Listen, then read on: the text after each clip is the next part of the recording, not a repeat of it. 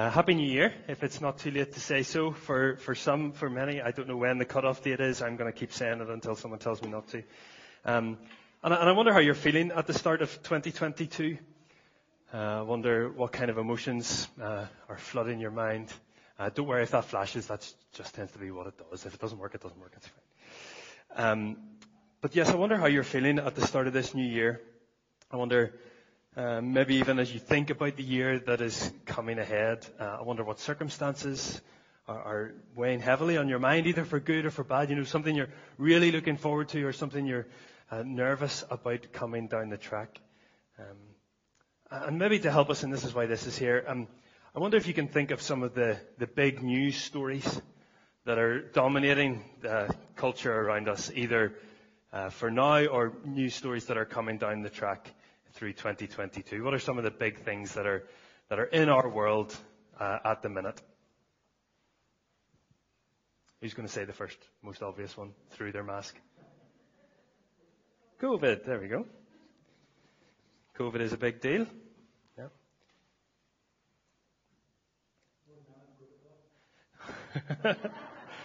That was the Northern Ireland Protocol for the guys in the back. Spot the civil servant working in Dera. Northern Ireland Protocol. Although some would have you believe it's going to affect all of us. Yep. Anything else? I'm just going to say Novak. Okay. Novak. Yep. Novaks. Yeah, I've heard that joke. Well done. So let's not veer into questionable territory. Anything else coming up this year or strong in the news at the minute? Okay, fuel costs, yeah.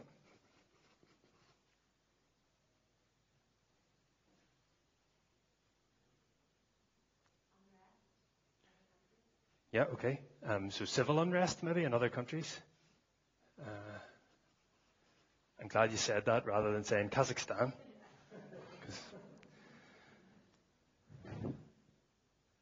The Queen. Thank you.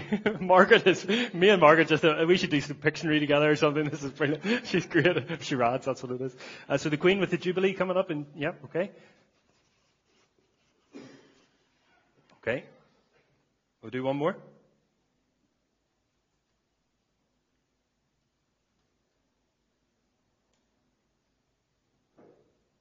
Maybe there isn't anything more. No, that's good. Okay. So this is going a direction I didn't expect. It was Prince Andrew. Sorry for the guys in the back. Yeah, in terms of a big news story, yeah. Okay. I think one of the things and one of the reasons why I wanted to have a look at this is not to highlight any particular of these issues, certainly not to make a comment on many of them at all, but just to say that there is a lot in our world that goes on that can take our focus. But not only that, and I don't mean to demean some of these issues at all, because some of these are huge issues, absolutely. But what I mean is they take our focus and can contort our focus and distract our focus from the sovereignty and majesty and power and might of our God. And so sometimes we look at some of these things, and maybe some of these things, but maybe for more of us it's then some personal things that we weren't obviously going to share in this format. But we go through situations or circumstances and it causes us to question, is God in control of this? It seems like if we were to judge things, it seems like he's not in control. But I wonder, is he still there? Some of these big issues that cause huge questions and doubt and worry and fear maybe. Sometimes if we're honest, we look around and wonder, where is God in the midst of this?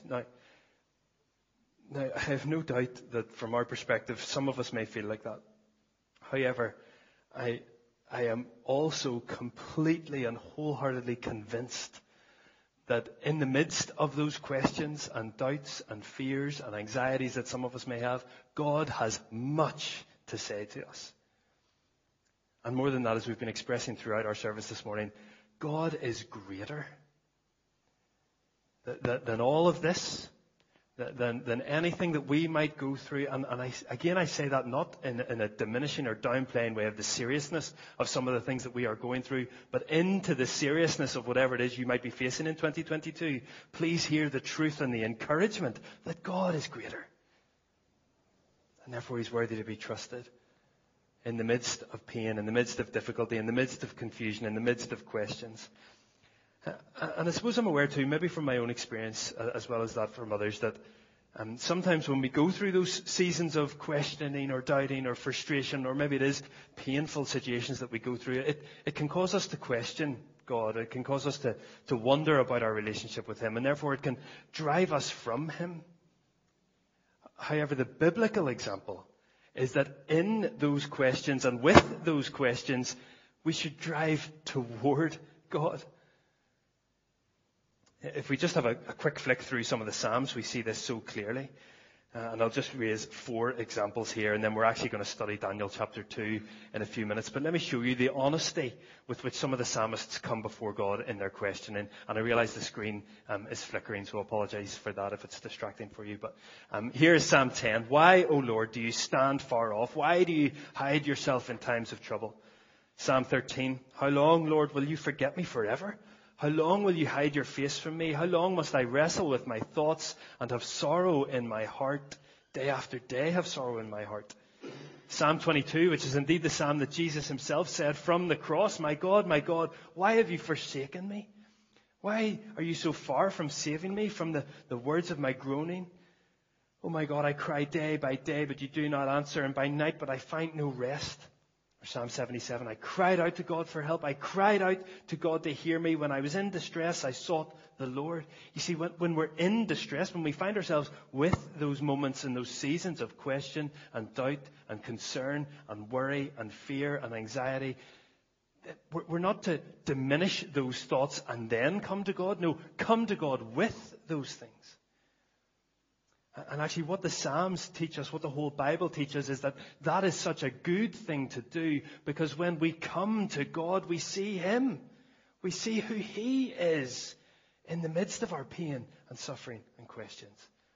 Cyril so helpfully guided us through the Lord's Prayer on Wednesday evening at our prayer meeting, where we began with, Our Father who art in heaven, hallowed be your name. See, when we come to him, our circumstances might not change. All of our pain and questions might not go away instantly. But yet we're confronted and met with the glory and power and might and sovereign control of our good, great God. And that changes things. It changed things for the psalmists. You see, Psalm 10 goes on to say, The Lord is king forever and ever. The nations will perish from his land. Psalm 13 finishes with this great declaration of praise. I will trust in your unfailing love. My heart rejoices in your salvation. I will sing the Lord's praise, for he has been good to me. Psalm 22, straight after, my God, why have you forsaken me? In verse 3, the psalmist says, Yet you are enthroned as the Holy One.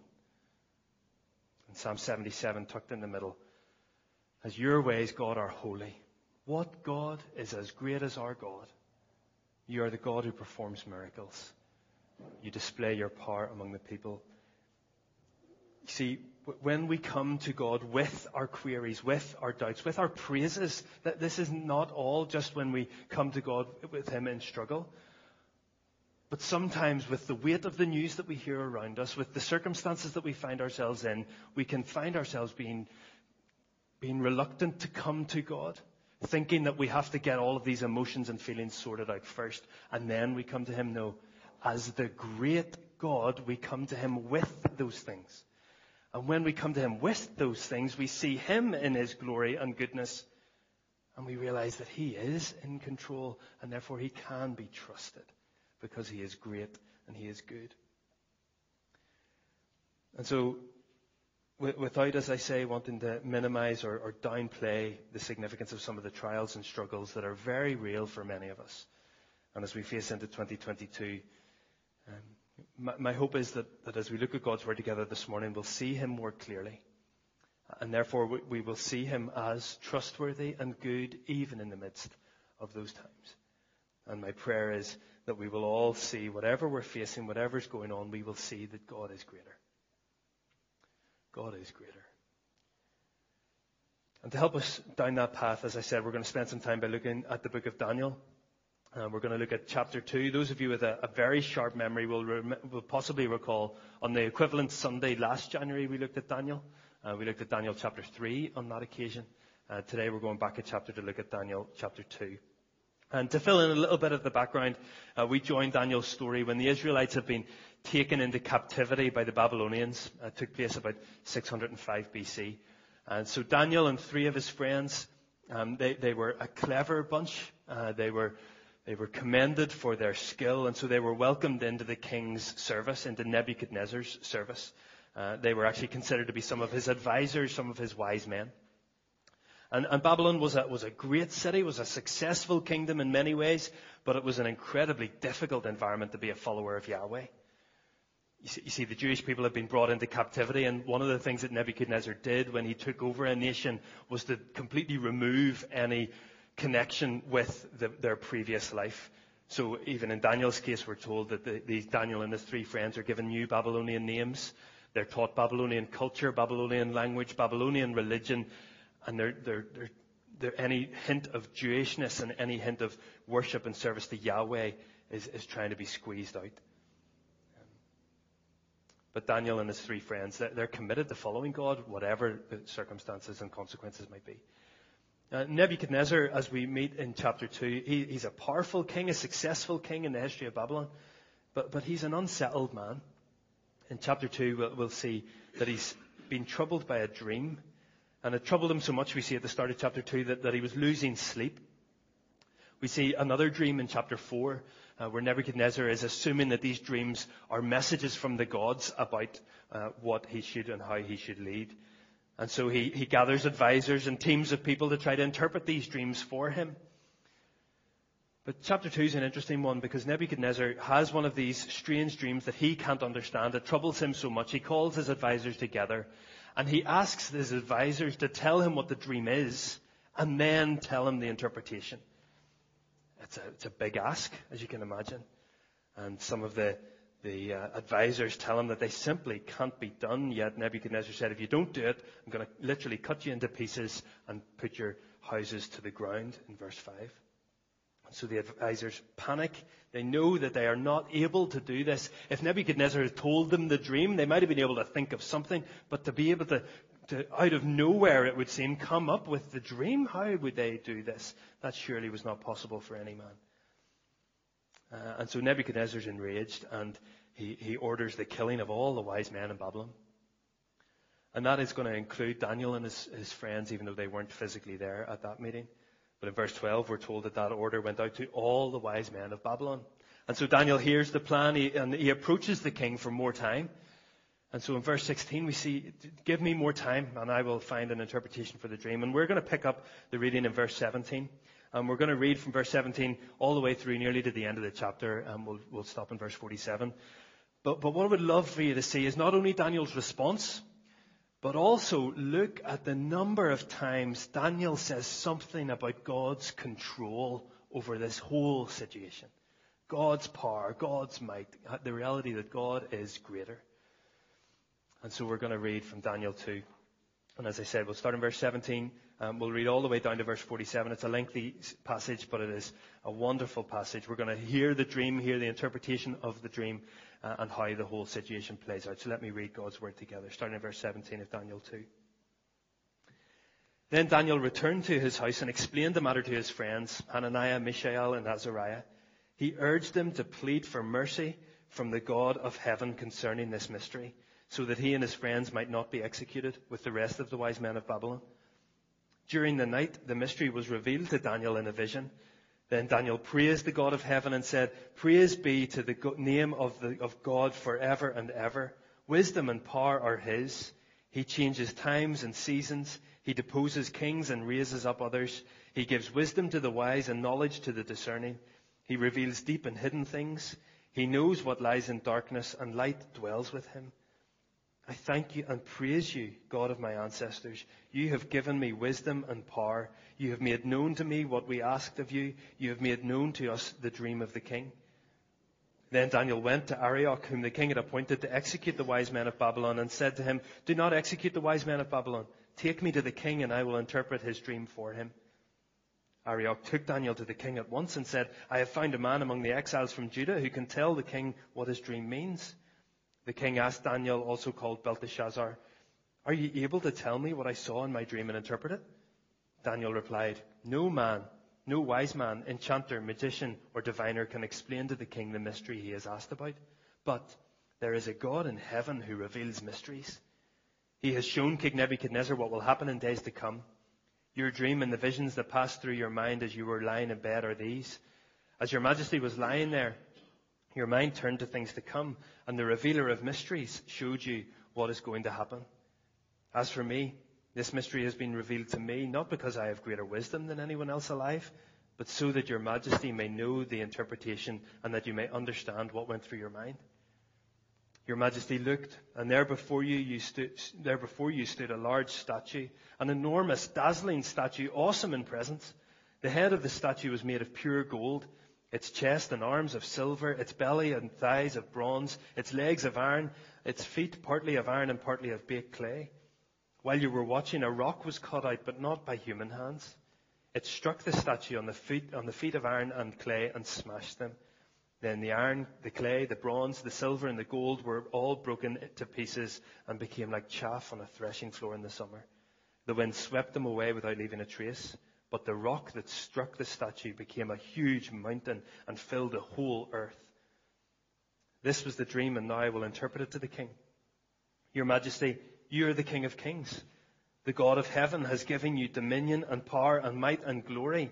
In your hands he has placed all mankind and the beasts of the field and the birds in the sky. Wherever they live, he has made you ruler over them all. You are the head of gold. After you, another kingdom will arise, inferior to yours. Next, a third kingdom, one of bronze, will rule over the whole earth. Finally, there will be a fourth kingdom, strong as iron, for iron breaks and smashes everything. And as iron breaks things to pieces, so it will crush and break all the others. Just as you saw the feet and toes were made partly of baked clay and partly of iron, so this will be a divided kingdom. Yet it will have some of the strength of iron in it, even as you saw iron mixed with the clay. As the toes were partly iron and partly clay, so this kingdom will be partly strong and partly brittle. And just as you saw the iron mixed with baked clay, so that people will be a mixture and will not remain united any more than iron mixes with clay. In the time of those kings, the God of heaven will set up a kingdom that will never be destroyed, nor will it be left to another people. It will crush all those kingdoms and bring them to an end, but it will itself endure forever. This is the meaning of the vision of the rock cut out of a mountain, but not by human hands, a rock that broke the iron, the bronze, the clay, the silver, and the gold to pieces. The great God has shown the king what will take place in the future. The dream is true and its interpretation is trustworthy. Then King Nebuchadnezzar fell prostrate before Daniel and paid him honor and ordered that an offering and incense be presented to him.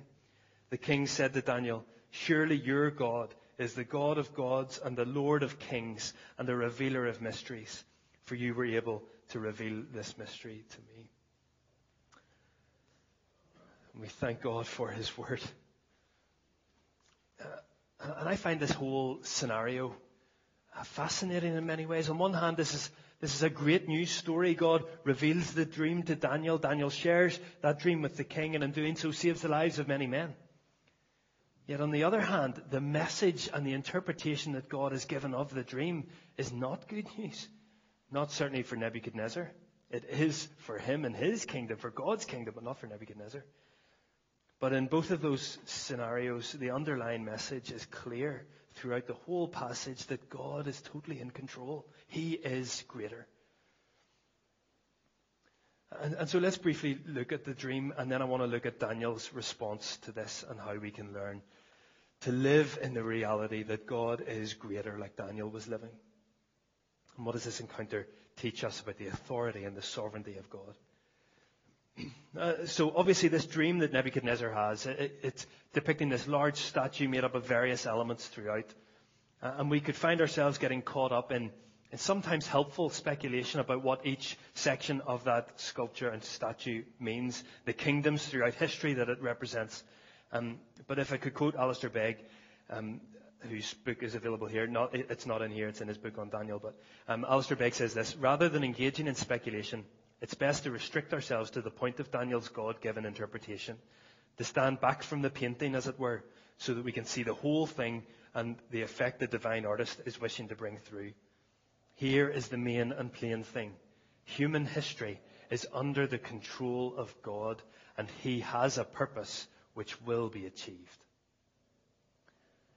This is Begg's understanding. I'm not saying that the interpretations are unhelpful or the speculation is always unhelpful, but the main point as we step back from this passage is to glory at the reality that God is in control. And that's the message that God is trying to get through to Nebuchadnezzar. It's the message that he was getting through to Daniel. Even how encouraging would this message have been to Daniel? That in the midst of exile in Babylon and the uncertainty of this death threat that was coming, no, Daniel, God is in control. And so through his timeless and inspired word, this is the message for us too. That whatever situations we may be feeling as we head into 2022, know that God is in control. Be comforted by that. Be strengthened by that. Be empowered by that as we seek to live faithfully for him. Let's just look at some of the examples throughout this encounter where we see this clarity that God is indeed in control. Right from the very start, when Daniel urged his friends to plead for mercy from the God of heaven, and then in verse 19, Daniel praised the God of heaven. Daniel knew where his God was king. He knew where his God's throne was, and it wasn't an earthly throne, it was a heavenly throne. And in that song or poem, he said, "Praise be to the name of God forever and ever, wisdom and power and his. And then Daniel comes before Nebuchadnezzar. Nebuchadnezzar said, "Are you able to give me the interpretation?" And Daniel says, "No one can, but there is a God in heaven who reveals mysteries. And it's the revealer of mysteries who has given you this dream." And then, isn't it interesting, in the scheme and the scope of Nebuchadnezzar's reign and his earthly success, Daniel shares with him in verse 37, "The God of heaven has given you dominion and power and might and glory. In your hands he has placed, wherever they live, he has made you ruler." Daniel is sharing God's reality that Nebuchadnezzar is only on the throne because God is in control. Again, later on we see in verse 44, in those times after the rock has been thrown and dismantled and destroyed, the statue, the God of heaven will set up a kingdom that will never be destroyed. In verse 45, the great God has shown the king what will take place. And then indeed Nebuchadnezzar ends our chapter with, "Surely your God, Daniel, is the God of gods, the Lord of kings, the revealer of mysteries." You see, our God is indeed good, great, sovereign. So what does knowing that, how does that change our response to these situations that we might find ourselves in? Well, let's look at the example of Daniel. And I just want to briefly mention three things, and then we'll finish.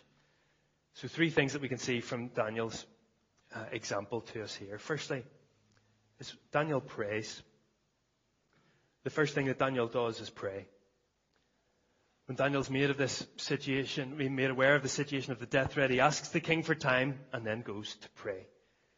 And in verse 18, he urged them to plead for mercy from the God of heaven. He urged them to plead for mercy. You see, when we're faced with circumstances where we don't understand what is going on, we should pray. Where we doubt the goodness of people around us, where we wonder where God is in the midst of stuff, let's pray. And I don't just mean in a trite, kind of unthinking way. No, Daniel urged his friends to plead for mercy.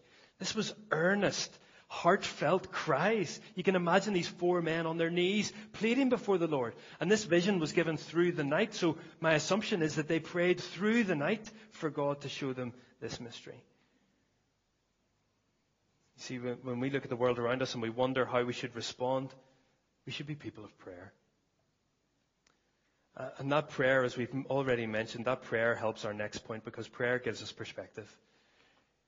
You see, turning to God in prayer helped Daniel to understand who God was, who God is, and therefore how he could be trusted in this poem that we see that Daniel said from verse 20 down to 23. Praise be to the name of God forever and ever. Wisdom and power are his. He changeth times and seasons. He deposes kings and raises up others. He gives wisdom to the wise and knowledge to the discerning. He reveals deep and hidden things. God is all-knowing. God is all-powerful. And so we can trust him with our prayers. How could we put our trust anywhere else? But he is also a personal God. The second half of verse 23, you have made known to me what we asked of you. You have made known to us the dream of the king. You see, God is the God who interacts personally. He's the God who answers prayer.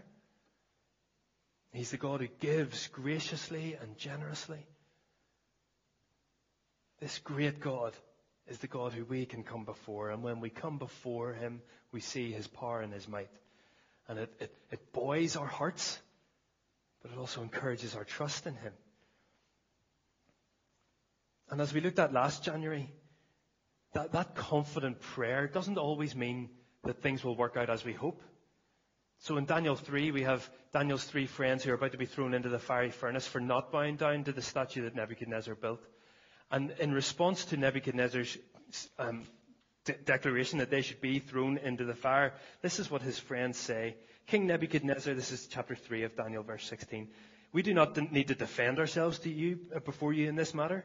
If we're thrown into the blazing furnace, the God we serve is able to deliver us from it, and he will deliver us from your hand. But even if he does not, we want you to know, Your Majesty, that we will not serve your gods or worship the image of gold that you have set up. You see, God is able to deliver, but even if he doesn't, he is still worthy of trust because of who he is. So because of who he is, we can trust. You see, our trust in God is not based on all the good things that he gives us that we want.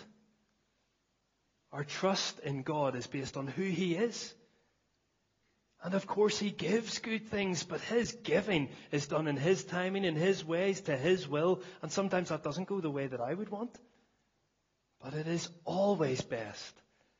And so God is able to save us from the furnace, but if he chooses not to, he's still the one to be praised.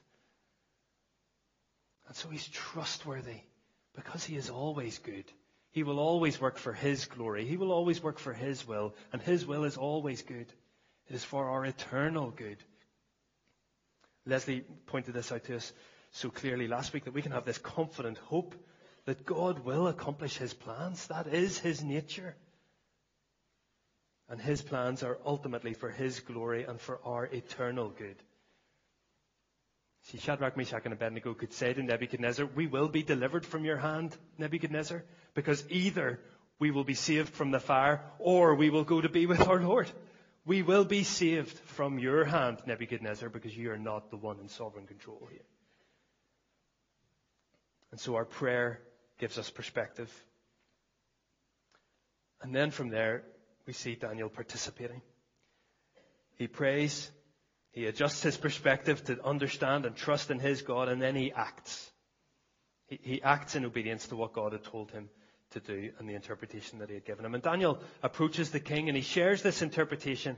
And as we've said, this interpretation could be considered to be risky to share because it culminates, and it's about the downfall of Nebuchadnezzar's kingdom and the downfall of the kingdoms that would follow, and then the culmination in the kingdom of God being established.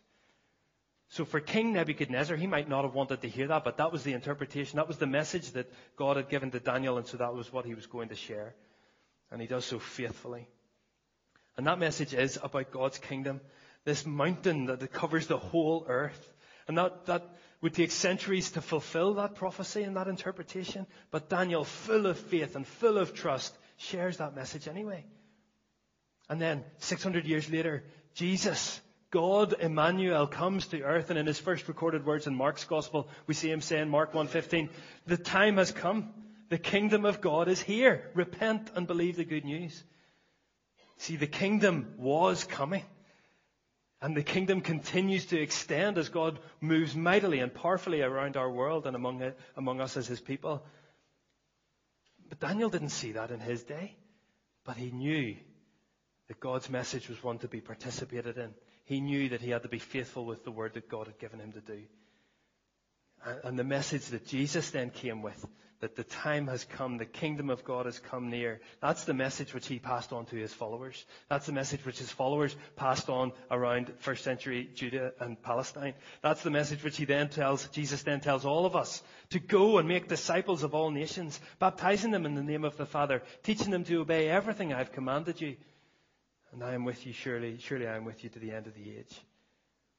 That's a message of the kingdom of God, that kingdom of repent. Turn from your sin. Turn to God. That's the message that we still must carry as his followers. And so we get to participate in his mission. So if you've surrendered your heart to Jesus, then he calls you to be a faithful, obedient ambassador for him. And that's a marvelous grace of his, isn't it? He doesn't need our help, yet he invites us in. And so we can participate in his mission, fueled by prayer, with that glorious understanding and perspective that he is greater. And so whatever it is that we might go through, whatever opposition we might face as we live out his mission that he's given us, we know that he is greater. And so how can we participate in that mission for him this week? How can we live, as 2 Corinthians says, as that aroma of Christ this week, as ambassadors of his kingdom? What does it mean for each of us to participate in faithful obedience to him as he continues to extend his kingdom here? What does it look like in our homes, in our workplaces, in our classrooms, with our neighbours, to faithfully live out this wonderful mission? Being part of the kingdom of God and therefore telling others around us the kingdom of Jesus is at hand. Repent and believe the good news. So as we draw to a close this morning, I hope you can see that in the light of some of the difficult and trying circumstances that we face, either personally or, yes, in our world, we can sing with confidence just like we have done, how great is our God? How great is our God? The splendor of a king. And from the account in Daniel, we can take courage from his example to pray, which will help us to change our perspective. And therefore, empowered by his Spirit, emboldened by his truth, we go and participate with him in his mission. And we are agents of his kingdom as we go around our world. And what a wonderful way it is to live. To be bringers of God's hope and God's truth and God's peace and God's mercy. And as we do that, doesn't that show the world around us of God's great love, of God's great plan, of God's great eternity that he has for us, of his greatness? And so as followers of Jesus, as we enter into 2022, my prayer is that we will be people of prayer. People who have our eyes fixed on him, and people who are actively participating in what he calls us to do. All with the understanding and with the knowledge and with the assurance that our God is greater. Shall we pray together? Our Heavenly Father, we thank you for your word. We thank you for the mystery of your word. Thank you, Father, that in your word you give us this wonderful appreciation that you are great. And our words can't really comprehend what that means or explain rightly what we're trying to express. But Father, we see your sovereign hand at work. We see your eternal control. We see you as sitting on that throne of all eternity, knowing that one day everyone will bow the knee before you. And so I pray, Father, that you would help those of us who have already bowed the knee to your Son, have already accepted your offer of forgiveness of our sins, Father, that you would send us out to be people of prayer with our eyes fixed on you, actively and obediently, faithfully living out the call that you place on our lives. Father, I pray for those who might be here or those who might be listening who don't know you yet. Father, I pray that you would show yourself to them as the great God, the one who is to be worshipped, the one who is to be adored, the one who is holy, the one who will bring judgment, and the one who offers salvation. And so, Father, we pray how wonderful it is that we even can call you Father. But, Father, we pray that your will be done, that your kingdom will come on earth as it is in heaven. And Lord, may you help us to trust. And God, for those who are facing difficulty and trial, for those who are going through seasons of questions or doubt, or you just can't see your goodness, God, would you make it clear? Thank you that you do not change, that you are the same yesterday, today, and forever. And so as Daniel trusted in you, we want to trust in you. As Daniel sought you, we want to seek you. As Daniel was obedient to you, we want to be obedient to you. Would you help us, we pray? And may it all be for your glory, your renown. Amen. Amen. Just before we turn to a passage in Hebrews, can I just clarify something that I mentioned when talking about the statue and the various elements of the statue? I think I might have been a bit flippant there in saying that let's not get caught up in what that means. There's very clear direction there that even in the statue and in what the statue represents of the kingdoms that did follow Nebuchadnezzar, the kingdoms that did stumble and fall, the kingdoms that were divided, perfectly described by God in Daniel 2, even that shows God's greatness. So I wasn't wanting to brush over as if that statue doesn't matter, nor does God's word matter as it so eloquently explains the statue. That wasn't what I was meaning. But even in the detail of the statue, we see God's goodness and greatness. Just the step back to see the wider picture was what I was hoping for. So apologies if I was disingenuous there with the text.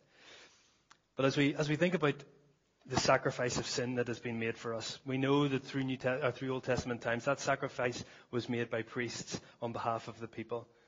And yet we see in Jesus, we see the greater sacrifice. We see the greater priest. And so I wanted to just read some verses from Hebrews chapter 7.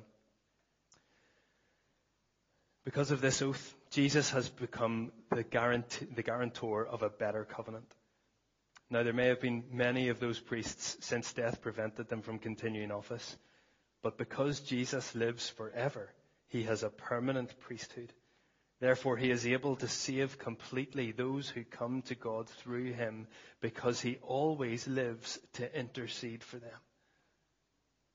Isn't that a glorious reality? He has a permanent priesthood. Therefore, he is able to save completely those who come to God through him, because he always lives to intercede for them. In verse 26, such a high priest truly meets our need, one who is holy, blameless, pure, set apart from sinners, exalted above the heavens. Unlike the other high priests, he does not need to offer sacrifices day after day, first for his own sins and then for the sins of the people. He sacrificed for their sins once for all when he offered himself. This is our great high priest, Jesus, who offered himself, that even though he was holy and pure and blameless and set apart, he took on our sin upon himself, bearing the wrath and judgment of God for that sin. And yet he rose victorious, proving his greatness over sin and death and the enemy. And so his sacrifice once for all was made when he offered himself. And that sacrifice was for sins. And so we come to remember this meal, and we recognize that it was for our sins that he died. And so we want to come with thankful hearts, with confessing hearts, with joyful hearts, proclaiming hearts, to say, thank you, Jesus, that you sacrificed yourself, took the penalty of my sin, so that through my repentance and my trust in you, that I may know your holiness and blamelessness credited to my account. And so this is why we come. And so if you're walking in fellowship with Jesus, if you have surrendered your life to him, we'd love for you to join in this meal as we share in the bread and the cup, a bread that speaks to us of his body broken for us, the blood poured out represented by the cup. So if you're in fellowship with Jesus and seeking to glorify him through your life, we'd love you to join with us as we share in this meal. But let's spend some time laying our hearts, examining our hearts before the Lord. And then we'll share in this wonderful meal together as the office bearers distribute the elements. So let's take some time in quietness. If you'd like to pray a prayer of thanks, of confession, then please do that. Encourage all of us. And then I'll give thanks for the elements and we'll distribute them out.